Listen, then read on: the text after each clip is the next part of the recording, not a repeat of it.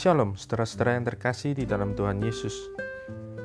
Saya yakin dan percaya di mana pun saudara-saudara berada, sekalipun peristiwa saat ini kurang baik, tetapi saya yakin dan percaya penyertaan Tuhan dan kasih Tuhan senantiasa ada bersama dengan kita. Setelah damai sejahtera dan sukacita Tuhan Yesus senantiasa tercurah bagi setiap kita orang yang selalu mengandalkannya di dalam hidup ini. Ketika menghadapi peristiwa virus corona ini, mungkin kita berada dalam satu peristiwa yang sama, bahkan di dalam satu rumah yang sama, tetapi kita bisa memiliki sudut pandang yang berbeda dalam menghadapi virus corona ini.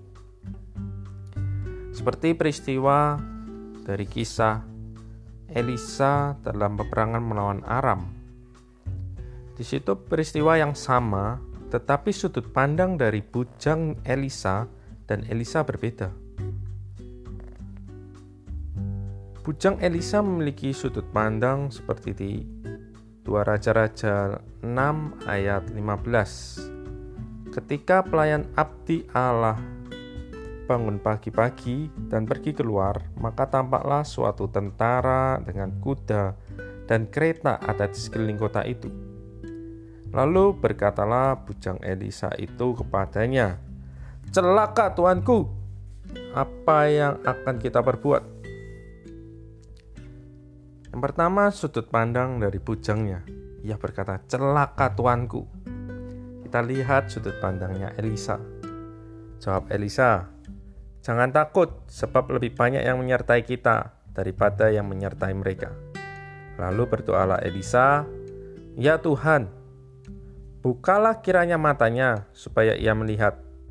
Maka Tuhan membuka mata bujang itu sehingga ia melihat. Tampaklah gunung itu penuh dengan kuda dan kereta berapi sekeliling Elisa.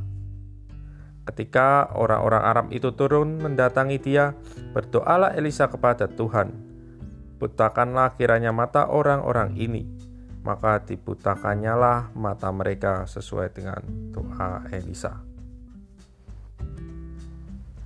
Sudut pandang dari Elisa yaitu ia tetap berfokus kepada Tuhan. Ia bukan sekedar melihat apa yang terlihat oleh mata, tapi ia percaya bahwa Tuhan senantiasa menyertai dia di dalam setiap peristiwa yang ada. Ketika menghadapi virus corona ini kita bisa berkata seperti bujangnya maupun seperti Elisa. Ketika kita berkata seperti bujang Elisa, kita pasti berkata, Aduh, virus corona ini membuat ekonomiku hancur. Virus corona ini membuat aku tidak bisa pergi ke mana-mana. Virus corona ini membuat aku bosan harus di rumah terus yang akhirnya ketika kita memiliki sudut pandang seperti bujang dari Elisa kita pasti akan bersungut-sungut dan akhirnya kita menyalahkan Tuhan dalam peristiwa ini. Tetapi ketika kita memiliki sudut pandang seperti Elisa, yaitu kita percaya kepada tuntunan Tuhan, penyertaan Tuhan dalam menghadapi peristiwa virus corona ini. Kita pasti akan tenang di dalam hati kita. Kita akan tetap waspada. Kita tetap taat peraturan pemerintah. Sekalipun kita di rumah, kita tidak akan menggerutu, tidak akan ngomel, tidak akan menyalahkan Tuhan.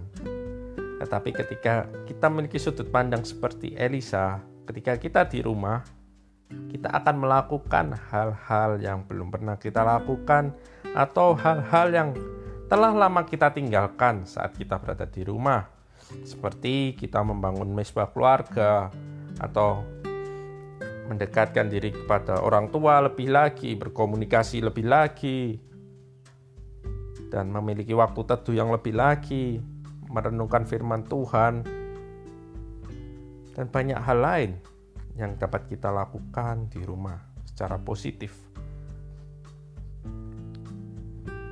Mari, saudara-saudara, ketika menghadapi virus ini, kita coba mengubah pola pikir kita, yaitu Tuhan senantiasa ada bersama dengan kita. Kita pegang saja janji Tuhan. Kita percaya kepadanya sepenuhnya. Tuhan adalah gembala kita yang baik. Tuhan adalah tempat perlindungan kita. Kita pegang itu dan kita percaya bahwa Tuhan pasti menyertai kita di mana pun kita berada. Sekalipun di dalam suatu peristiwa yang sangat mencekam ini, di situ Tuhan ada. Tuhan mengizinkan peristiwa ini terjadi supaya kita semakin melekat kepadanya. Dan melalui peristiwa ini Tuhan ingin mengubah paradigma pemikiran kita.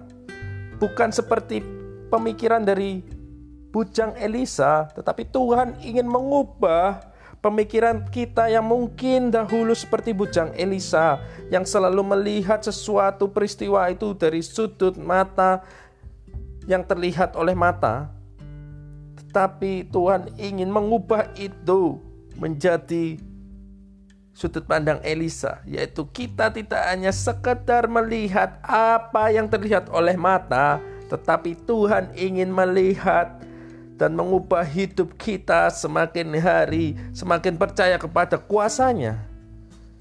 Kita bukan hanya melihat apa yang terlihat oleh mata, tetapi kita melihat sesuatu dengan iman kita, iman yang percaya kepada Tuhan Yesus, bahwa segala peristiwa pasti mendatangkan kebaikan bagi kita, dan melalui peristiwa itu, Tuhan ingin kita merasakan secara pribadi penyertaan dan perlindungannya yang nyata di dalam hidup kita.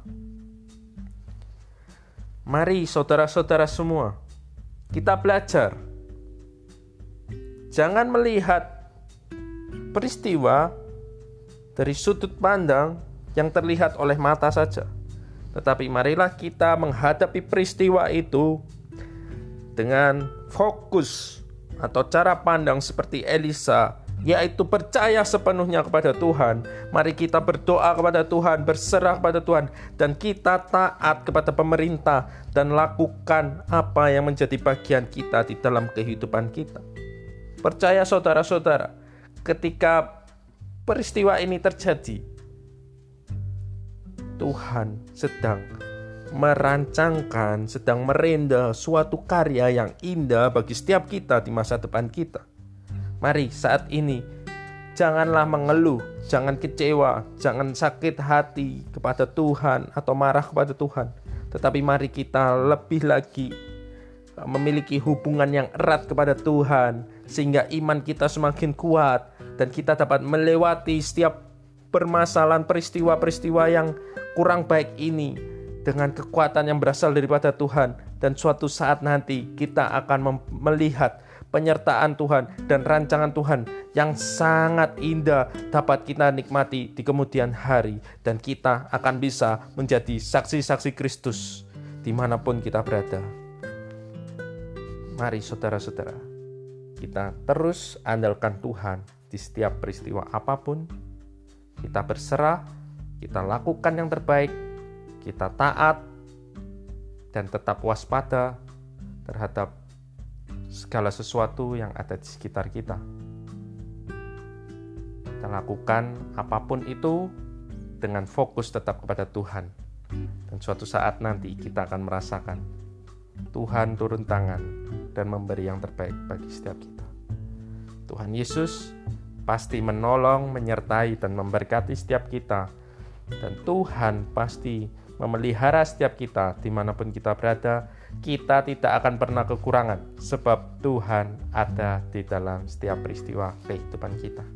Tuhan Yesus memberkati.